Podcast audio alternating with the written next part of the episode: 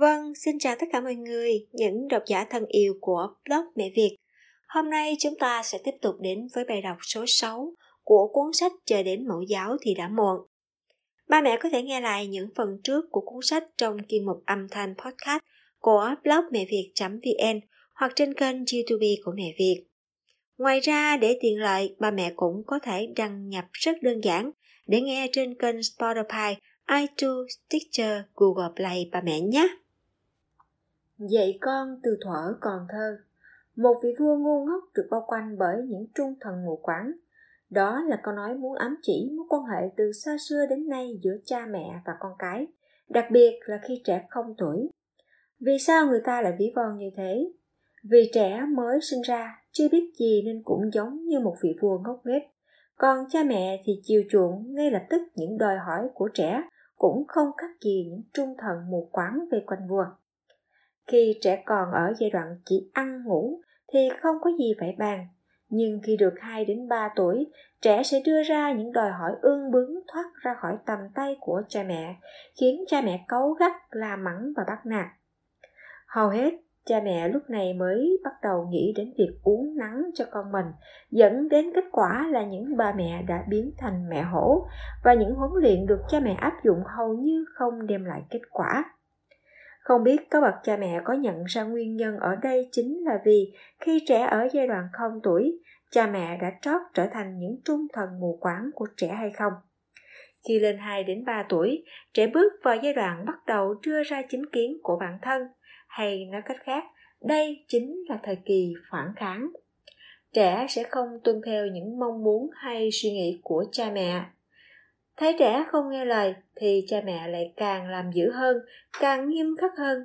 Nhưng nó lại tạo ra một vòng luẩn quẩn là càng la mắng, càng bắt nạt, càng phạt thì trẻ càng trở nên phản kháng mạnh mẽ hơn. Để không xảy ra tình trạng này thì cha mẹ chỉ có thể uống nắng nghiêm khắc với trẻ ở giai đoạn không tuổi. Thời kỳ mà trẻ chưa biết đưa ra chính kiến, chưa có mầm móng phản kháng.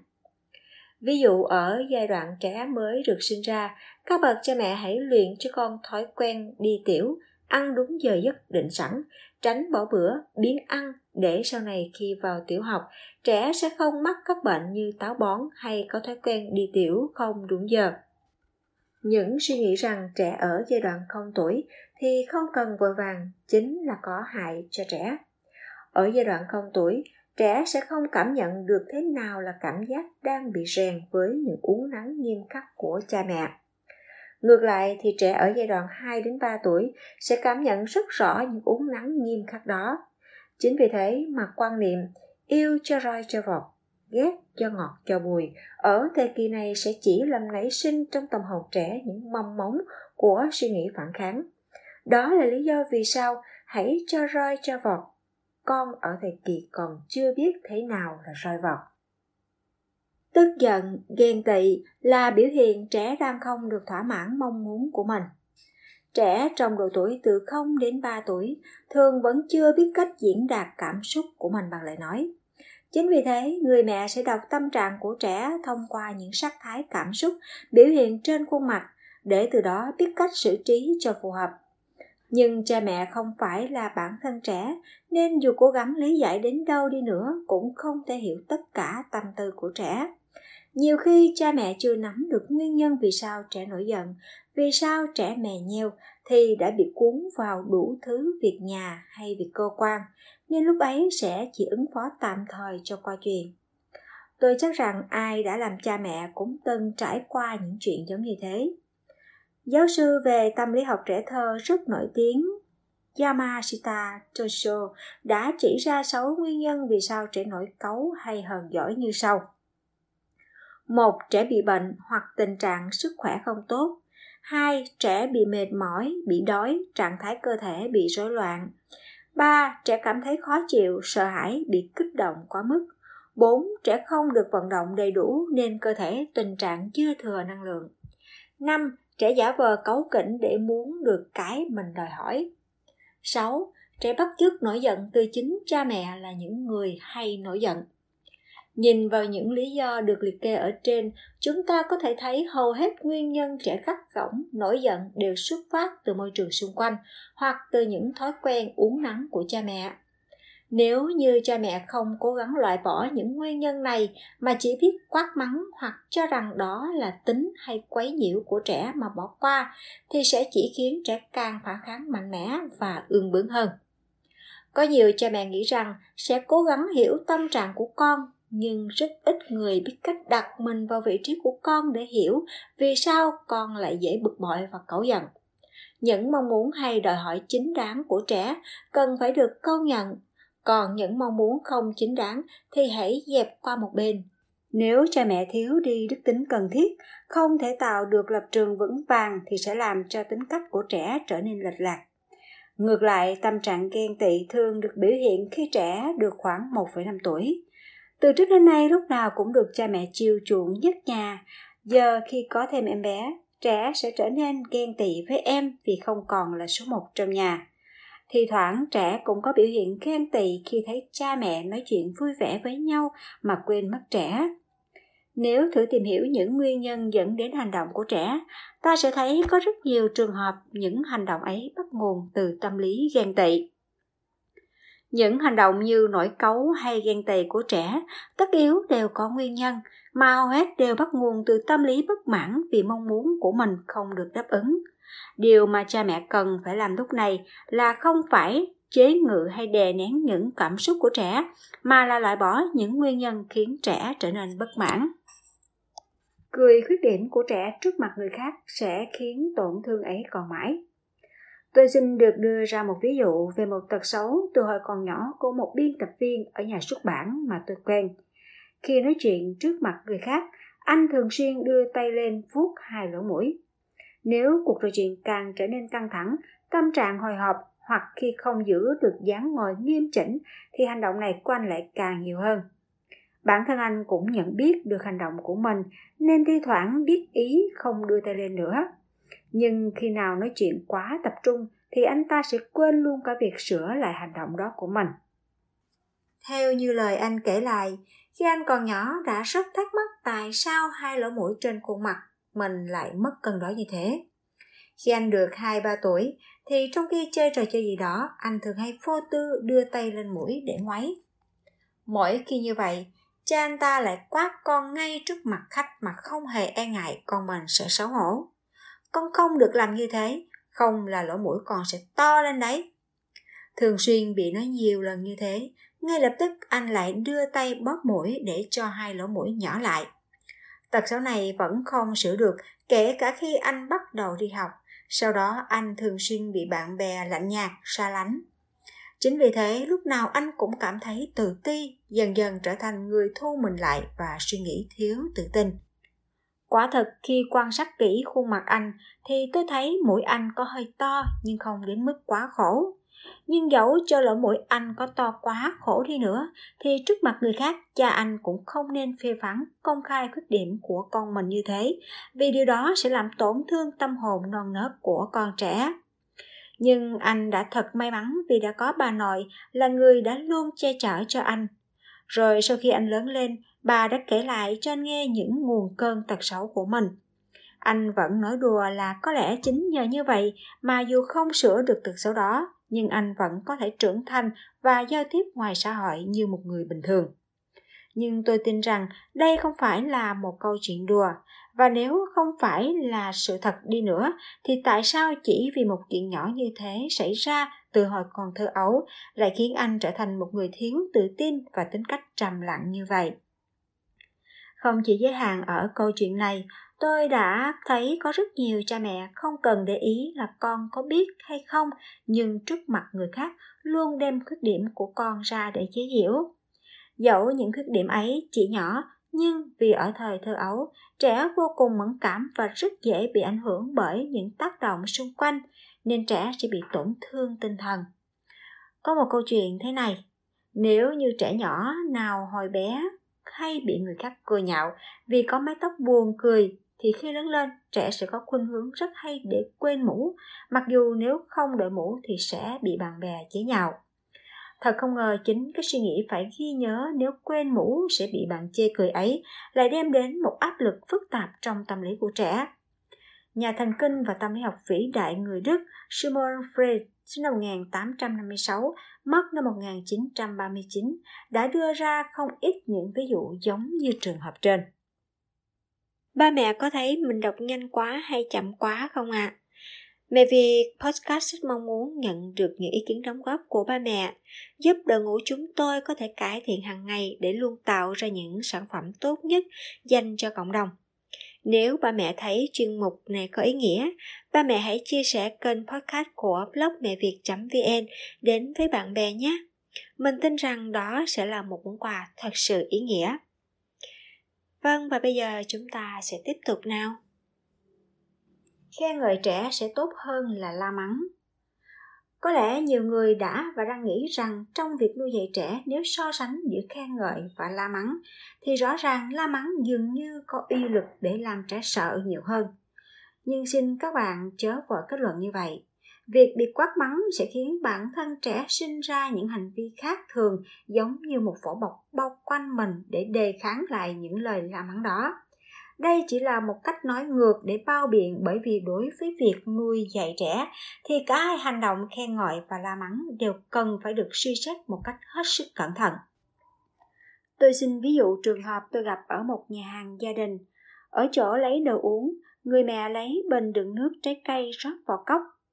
Bé trai khoảng 2 tuổi đứng bên cạnh, nhìn thấy mẹ làm như thế cũng muốn giúp mẹ nên đã bắt chước để làm theo nhưng trẻ lại lỡ sót trao ra ngoài và tràn ngập trên mặt bàn. Người mẹ nhìn thấy như thế liền quát mắng trẻ. Trời à, đổ hết ra ngoài rồi, mẹ đã nói con không được làm rồi mà. Hành động la mắng trẻ và cấm đoán trẻ của người mẹ ấy đã rất sai lầm. Trẻ sẽ cảm thấy rất mâu thuẫn vì mình thì bị mắng nhưng anh chị mình hơn có một hai tuổi thì lại được mẹ nhờ con lấy giúp mẹ được không? Đối với trẻ con dẫu trẻ có thể làm sai hay làm hỏng, thì việc đầu tiên cha mẹ cần làm là thừa nhận và khen ngợi. Con mẹ giỏi quá, sau đó thì giúp con đổ bớt lại và đem về chỗ của mình là đủ rồi. Thầy suzuki cũng từng kể cho tôi nghe những câu chuyện thú vị quanh tình huống khen ngợi và la mắng trẻ của các bậc cha mẹ. Ở lớp học violin có một cậu học trò bị mọi người chê đánh đàn vụng về. Hôm đó thầy suzuki đã nói với cậu con thử kéo violin cho thầy nghe thử xem nào. Và quả nhiên đúng như mọi người nói, cậu bé kéo vô cùng tệ. Nhưng khi ấy thay vì chê cậu bé, thầy Suzuki đã mỉm cười và khen. Con chơi khá lắm. Rồi sau đó thầy chỉ dẫn cho cậu bé. Ở đoạn này thầy chơi như thế này, không biết con có chơi được không nhỉ? Con kéo thử cho thầy nghe nào. Khi ấy thật bất ngờ là cậu bé đã mỉm cười nói với thầy con sẽ làm được thầy ạ à.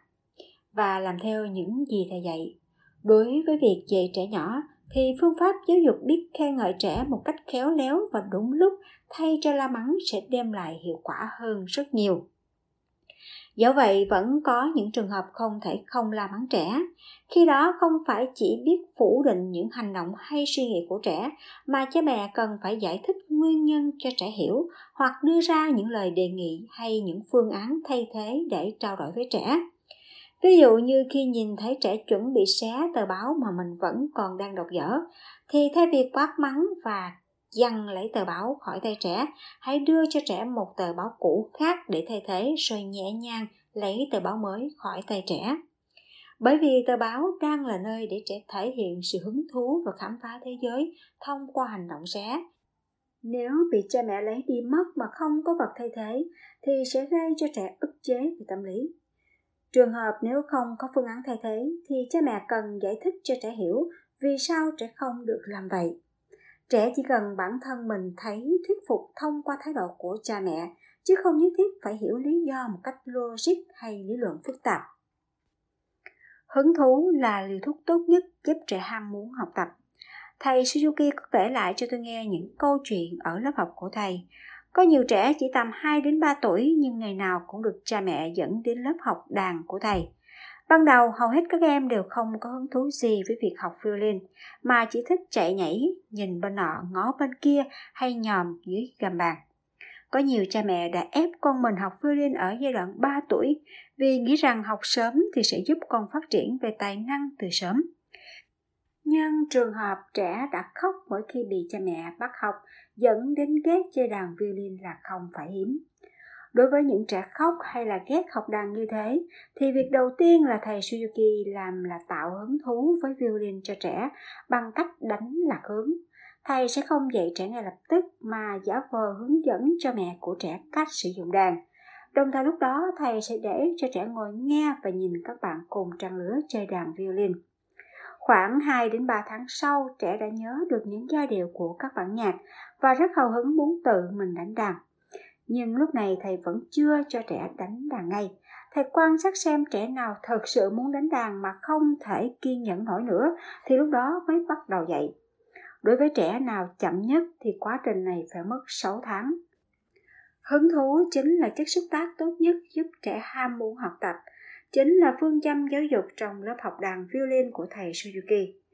Theo như lời thầy nói thì trẻ không hề thích mà vẫn cứ ép trẻ phải học, đó là phương pháp giáo dục to nhất. Những trẻ có hứng thú với việc học violin đã thể hiện những khả năng chơi nhạc xuất sắc, khiến thầy Suzuki vô cùng kinh ngạc. Câu nói yêu thích cái gì thì sẽ giỏi cái đó quả là đúng. Đặc biệt là đối với giáo dục trẻ nhỏ, thì không có phương pháp giáo dục nào hiệu quả hơn cách tạo hứng thú cho trẻ. Tôi vẫn ví von vui rằng, việc không đưa cho trẻ cái gì mà bắt trẻ có hứng thú, không khác gì việc bạn huấn luyện chú chó nhà bạn ngồi xuống mà không cho nó miếng mồi nào. Nếu thử hỏi những người lớn ghét nghe nhạc, ghét hội họa thì sẽ thấy phần nhiều trong số họ hồi bé bị cha mẹ ép học những thứ đó hoặc là hầu như không có cơ hội tiếp xúc. Như vậy chúng ta đã được hiểu tầm quan trọng của hứng thú đối với việc học là như thế nào. Trẻ dễ dàng nhớ những gì có kết hợp phần điều uyển chuyển. Ngày trước ở Mỹ có một sản phẩm băng thu âm dành cho trẻ nhỏ tên là What's in Stock rất được yêu thích. Ứng với mỗi bức tranh minh họa là một cụm từ gồm hai từ có đuôi phát âm giống nhau để tạo nên vần điệu, được ghi âm lại trong băng để cha mẹ mở cho trẻ nghe. Ví dụ như What's in Stock hay là Not in Box đều có đuôi phát âm là ought. Trong tiếng Anh có rất nhiều từ có thể ghép lại giống như vậy để tạo ra những vần điệu uyển chuyển có phần điệu vui tươi sẽ làm cho trẻ thích thú và nhớ nhanh hơn. Còn trong tiếng Việt cũng có thể tìm thấy rất nhiều từ ghép tạo thành vần điệu vần thơ uyển chuyển như vậy mà ta rất dễ bắt gặp trong những từ tượng thanh, tượng hình hay là trong ca dao tục ngữ. Ví dụ như suối chảy róc rách, rừng cây xào sạc và sao sáng lấp lánh là những ngôn từ rất đẹp mang lại hình ảnh rất đổi gần gũi với đời thường. Không chỉ với trẻ nhỏ, mà bản thân người lớn chúng ta khi nghe những vần điệu này cũng thấy rất dễ nhớ. Những băng thu âm giống như trên không phải là để bắt trẻ nhớ những từ vựng một cách cường ép, mà chính những vần điệu uyển chuyển của các từ ghép ấy đã lưu lại trong não trẻ một cách tự nhiên. Đó chính là lý do mà nó đã rất được các bậc cha mẹ ở Mỹ tin tưởng mua về cho con mình. Cảm nhận của cá nhân tôi về phương pháp độc đáo này là không làm cho người nghe cảm thấy sự cưỡng ép phải nhớ, mà ngược lại nó giống ta vừa học từ vựng nhưng vừa được nghe nhạc thơ khi trầm bổng lúc lại du dương. Phương pháp độc đáo này vừa giải quyết được việc làm thế nào để khơi gợi hứng thú cho trẻ trong học tập, vừa đem lại những thành quả rất to lớn cho nền giáo dục ở trẻ thời kỳ ấu thơ của Mỹ. Nước Nhật có lẽ rất cần phương pháp tạo ra kích thích về khả năng cảm thụ giai điệu tuyệt vời của trẻ từ phương pháp này. Nhắc đến học tập, tất cả chúng ta thường có xu hướng từ chối một cách vô thức bởi vì ngay từ khi còn nhỏ học tập đã được ta quan niệm giống như là sự thúc ép trong khi bản chất của học tập chính là xuất phát từ sự hứng thú để có động lực học tập một cách vui vẻ Tôi có một người quen là sư trụ trì của một ngôi chùa. Cậu con trai mới 3 tuổi của vị sư đó đã thuộc lòng những bài kinh mà người cha thường hay đọc. Tiếng đọc kinh Phật cùng với tiếng gõ mỏ đã tạo ra nhịp điệu rất dễ đi vào lòng người. Vì thế nó đã đi vào bộ não một cách tự nhiên, khiến trẻ không phải khổ luyện mà vẫn nhớ được một cách dễ dàng. Trẻ sẽ suy nghĩ tiêu cực khi bị cha mẹ mắng khi con bạn làm vỡ bát hay vỡ kính bạn có mắng con không người lớn chúng ta có thể phán đoán được đâu là việc tốt và xấu, dựa vào những quan niệm đạo đức xã hội hay kinh nghiệm được tích lũy từ khi mới sinh ra đến nay còn trẻ nhỏ mới chỉ có mặt trên đời này được 1 đến 2 năm, nên rõ ràng trẻ sẽ chưa hiểu được những chuyện như làm vỡ đồ là xấu hay tốt. Có thể việc bị cha mẹ mắng gay gắt sẽ khiến trẻ ghi nhớ để tự nhủ với mình lần sau không tái phạm nữa. Nhưng đồng thời hành động đó của cha mẹ cũng đã làm hỏng tính sáng tạo của trẻ. Nghiên cứu được thực hiện bởi giáo sư nghiên cứu về tâm lý trẻ thơ Aoki Shihiro để xem trẻ suy nghĩ như thế nào đối với việc tốt và việc xấu. Đã đưa ra kết quả, việc tốt là những việc trẻ cảm thấy việc đó rất thú vị hay việc đó vui nhộn. Ví dụ như có nhiều tin đã đăng trên báo về việc trẻ em bị dụ dỗ hay bắt cóc sau khi trẻ bình yên trở về nhà. Mọi người đều hỏi tại sao trẻ lại đi theo những người bắt cóc đó. Thì hầu hết trẻ đều trả lời rằng, vì chú hoặc ông đó rất vui tính và thú vị nên con đã đi theo. Họ không phải là người xấu. Ngược lại, những kẻ bắt cóc trẻ con đều là những người đã tìm hiểu rất kỹ tâm lý của trẻ, nên đã biết cách dụ trẻ bằng những đồ chơi hay những câu chuyện thú vị để thu hút và gây dựng lòng tin ở trẻ. Với trẻ, thích thú là điều tốt, nên những người đem đến cho trẻ sự thích thú đó cũng là những người tốt mà không hề nghi ngờ, dẫn đến việc trẻ dễ dàng đi theo những kẻ bắt cóc. Chính vì thế, sự hòa trộn giữa hai khái niệm vui vẻ và điều tốt chính là giai đoạn đầu tiên.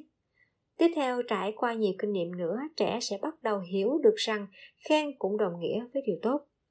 Khi trẻ giúp mẹ việc vặt mà được mẹ khen thì trẻ hiểu rằng giúp mẹ việc vặt chính là một điều tốt.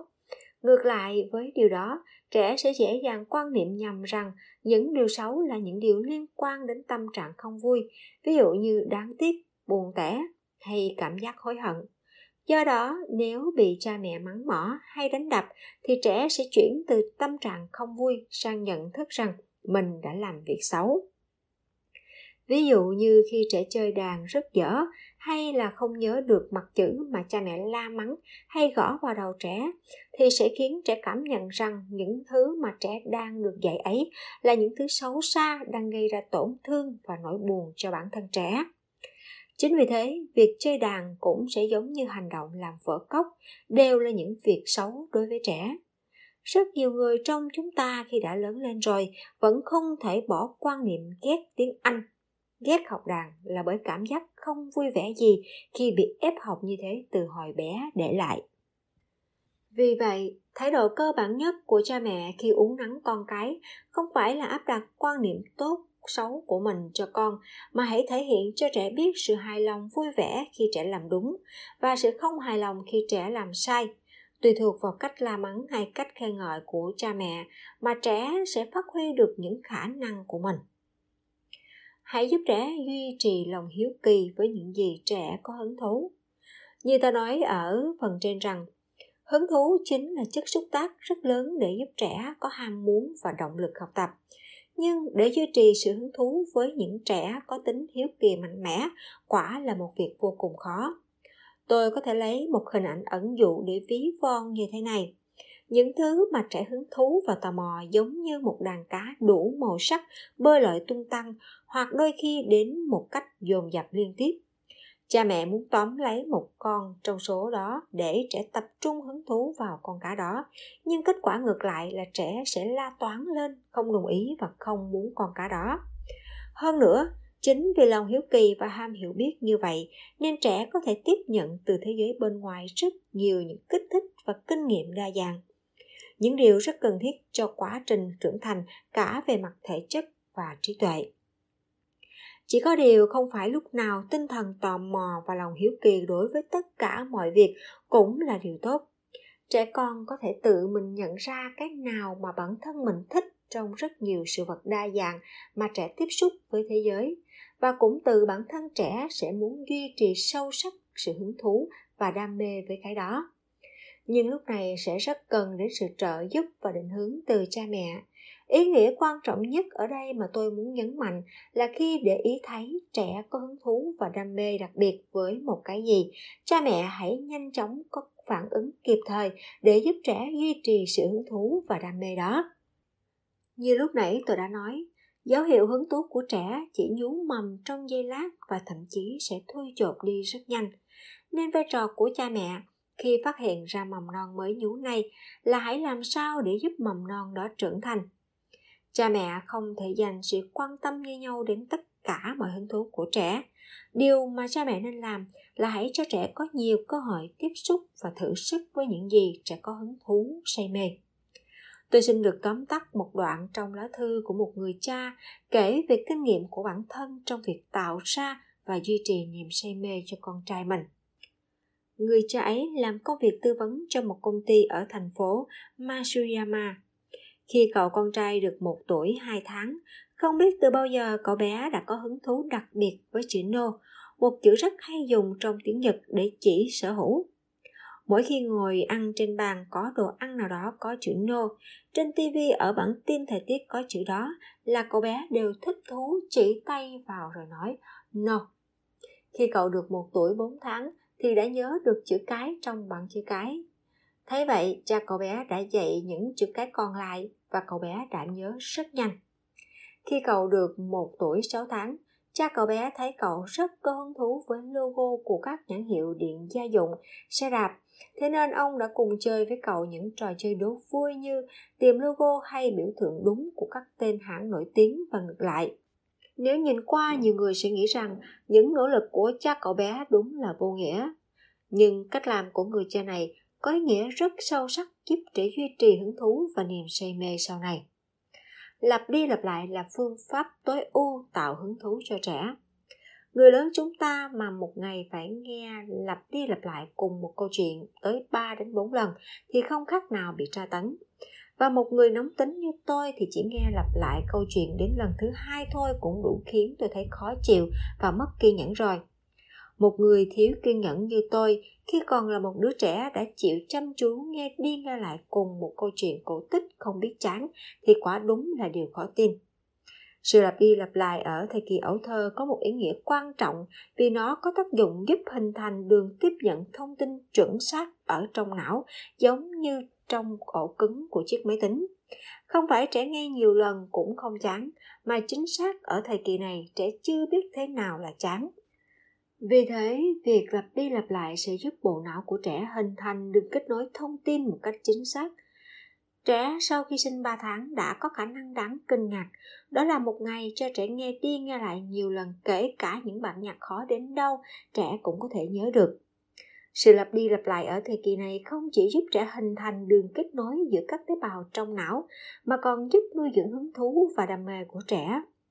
Thông qua việc được cha mẹ cho nghe nhiều bản nhạc, nhiều loại nhạc, đọc cho nghe nhiều cuốn truyện thiếu nhi, trẻ sẽ đưa ra tín hiệu cho ba mẹ biết những bản nhạc hay câu chuyện nào mà mình thích.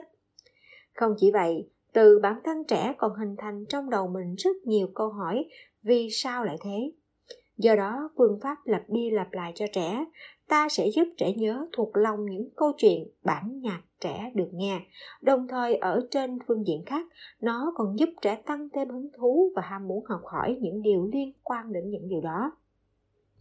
Lý do tại sao ở thời kỳ này, việc đem lại hứng thú cho trẻ lại quan trọng đến vậy thì nhiều không kể xiết hứng thú là ngọn nguồn quan trọng nhất để sinh ra động lực thúc đẩy ham muốn học tập lao động và thúc đẩy tiến bộ của con người. Khi chúng ta mong muốn làm một cái gì đó nó không thể bắt đầu từ một tờ giấy trắng tinh. Đầu tiên hứng thú sẽ sinh ra động lực và mong muốn. Sau đó mong muốn sẽ thúc đẩy con người ta tiến bộ hơn. Trẻ sơ sinh nếu được cha mẹ đọc cho nghe những câu chuyện cổ tích thì khi được đến 1 đến 2 tuổi, trẻ sẽ có hứng thú với sách truyện và dần dần trẻ cảm thấy rất gần gũi, thích thú với những câu chữ trong câu chuyện. Sau đó trẻ sẽ muốn tự bản thân mình có thể đọc được. Có một đôi vợ chồng trẻ cùng đi làm ở công ty nên phải gửi đứa con một tuổi hai tháng cho nhà trẻ gần nhà. Thật đáng tiếc sau một thời gian đi nhà trẻ, đứa bé bị nghi ngờ là trí tuệ chậm phát triển vì phản ứng rất chậm chạp. Nhưng điều kỳ lạ là khi trẻ được 4 đến 5 tuổi thì lại nhớ âm nhạc rất tốt và ham muốn được học violin và piano. Cha mẹ của bé rất ngạc nhiên nên đã thử tìm hiểu nhà trẻ này thì phát hiện ra một sự thật. Trẻ em ở đây đều không được dạy dỗ và cũng không được ở trong môi trường có yếu tố kích thích khả năng phát triển trí tuệ cho trẻ. Chỉ có điều khi đi ngủ hay trong khi vận động, trẻ đều được nghe những bản nhạc giao hưởng dành cho thiếu nhi của Mozart hay Schubert cùng với bản nhạc nổi tiếng The Sky the World của Emilio Whatever.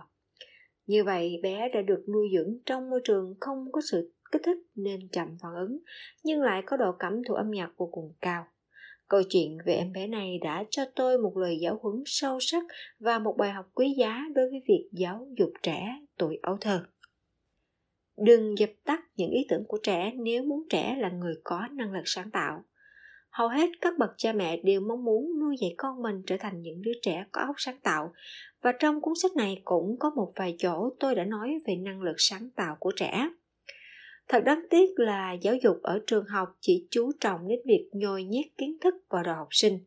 Có rất nhiều trẻ được đào tạo thành những học sinh giỏi, chăm ngoan, nhưng cuối cùng khi lớn lên chúng lại loay hoay không biết mình cần phải làm gì khi ra đời. Chính từ hiện thực đó, chủ trương giáo dục tuổi ấu thơ của tôi là cần phải nuôi dưỡng năng lực sáng tạo mang tính chủ động cho trẻ. Sáng tạo là gì? Rất khó để có thể định nghĩa một cách ngắn gọn hai chữ này. Trong sự hiểu biết của cá nhân, giai đoạn đầu tiên nó là sự tưởng tượng cùng khả năng trực quan được phát huy một cách tự do xuất phát từ trong niềm hứng thú, lòng hiếu kỳ và ham hiểu biết. Sau đó khi nó lên một bước cao hơn thì đó là khả năng phát minh ra những sản phẩm hay tìm ra những thứ mà chưa ai phát hiện ra. Năng lực sáng tạo được phát huy cao độ nghĩa là có thể tìm ra những lý luận hay phương pháp tính khách quan, tư duy lý luận và sức phát điểm cho năng lực đó chính là khả năng cảm thụ cảm xúc mang tính chủ quan ở trẻ thơ. Cảm xúc mang tính chủ quan ở thời kỳ ấu thơ. Như vậy, sức phát điểm cho năng lực sáng tạo và tưởng tượng của trẻ chính là trí tưởng tượng và nhìn từ quan niệm của người lớn, thì đó là những suy nghĩ không tưởng mang tính phi hiện thực. Ví dụ như cho trẻ cầm chơi những con búp bê ngón tay ngộ nghĩnh hay những con thú nhồi bông thì trẻ sẽ cảm nhận rằng mỗi con búp bê đó cũng như những người bạn. Bản thân trẻ sẽ liên tưởng rằng mình như là những con thú trong vườn thú, dựa vào kinh nghiệm được đi chơi ở vườn thú mà tự bản thân trẻ sáng tạo ra những câu chuyện rất độc đáo. Hoặc là với cùng một bức tranh, nhưng cảm nhận của trẻ sẽ linh hoạt hơn người lớn rất nhiều. Nhà khoa học họa sĩ vĩ đại tiêu biểu cho thời kỳ phục hưng Leonardo da Vinci sinh năm 1452, mất năm 1519, đã từng kể lại rằng khi còn rất nhỏ, ông đã luôn cảm nhận rằng hình dạng của những vết nứt rạn ở trên tường nhà giống như những ma nữ đang chuẩn bị bay ra khỏi tường, hoặc giống như con quái vật đang thầm hay đang thách đấu với nhau.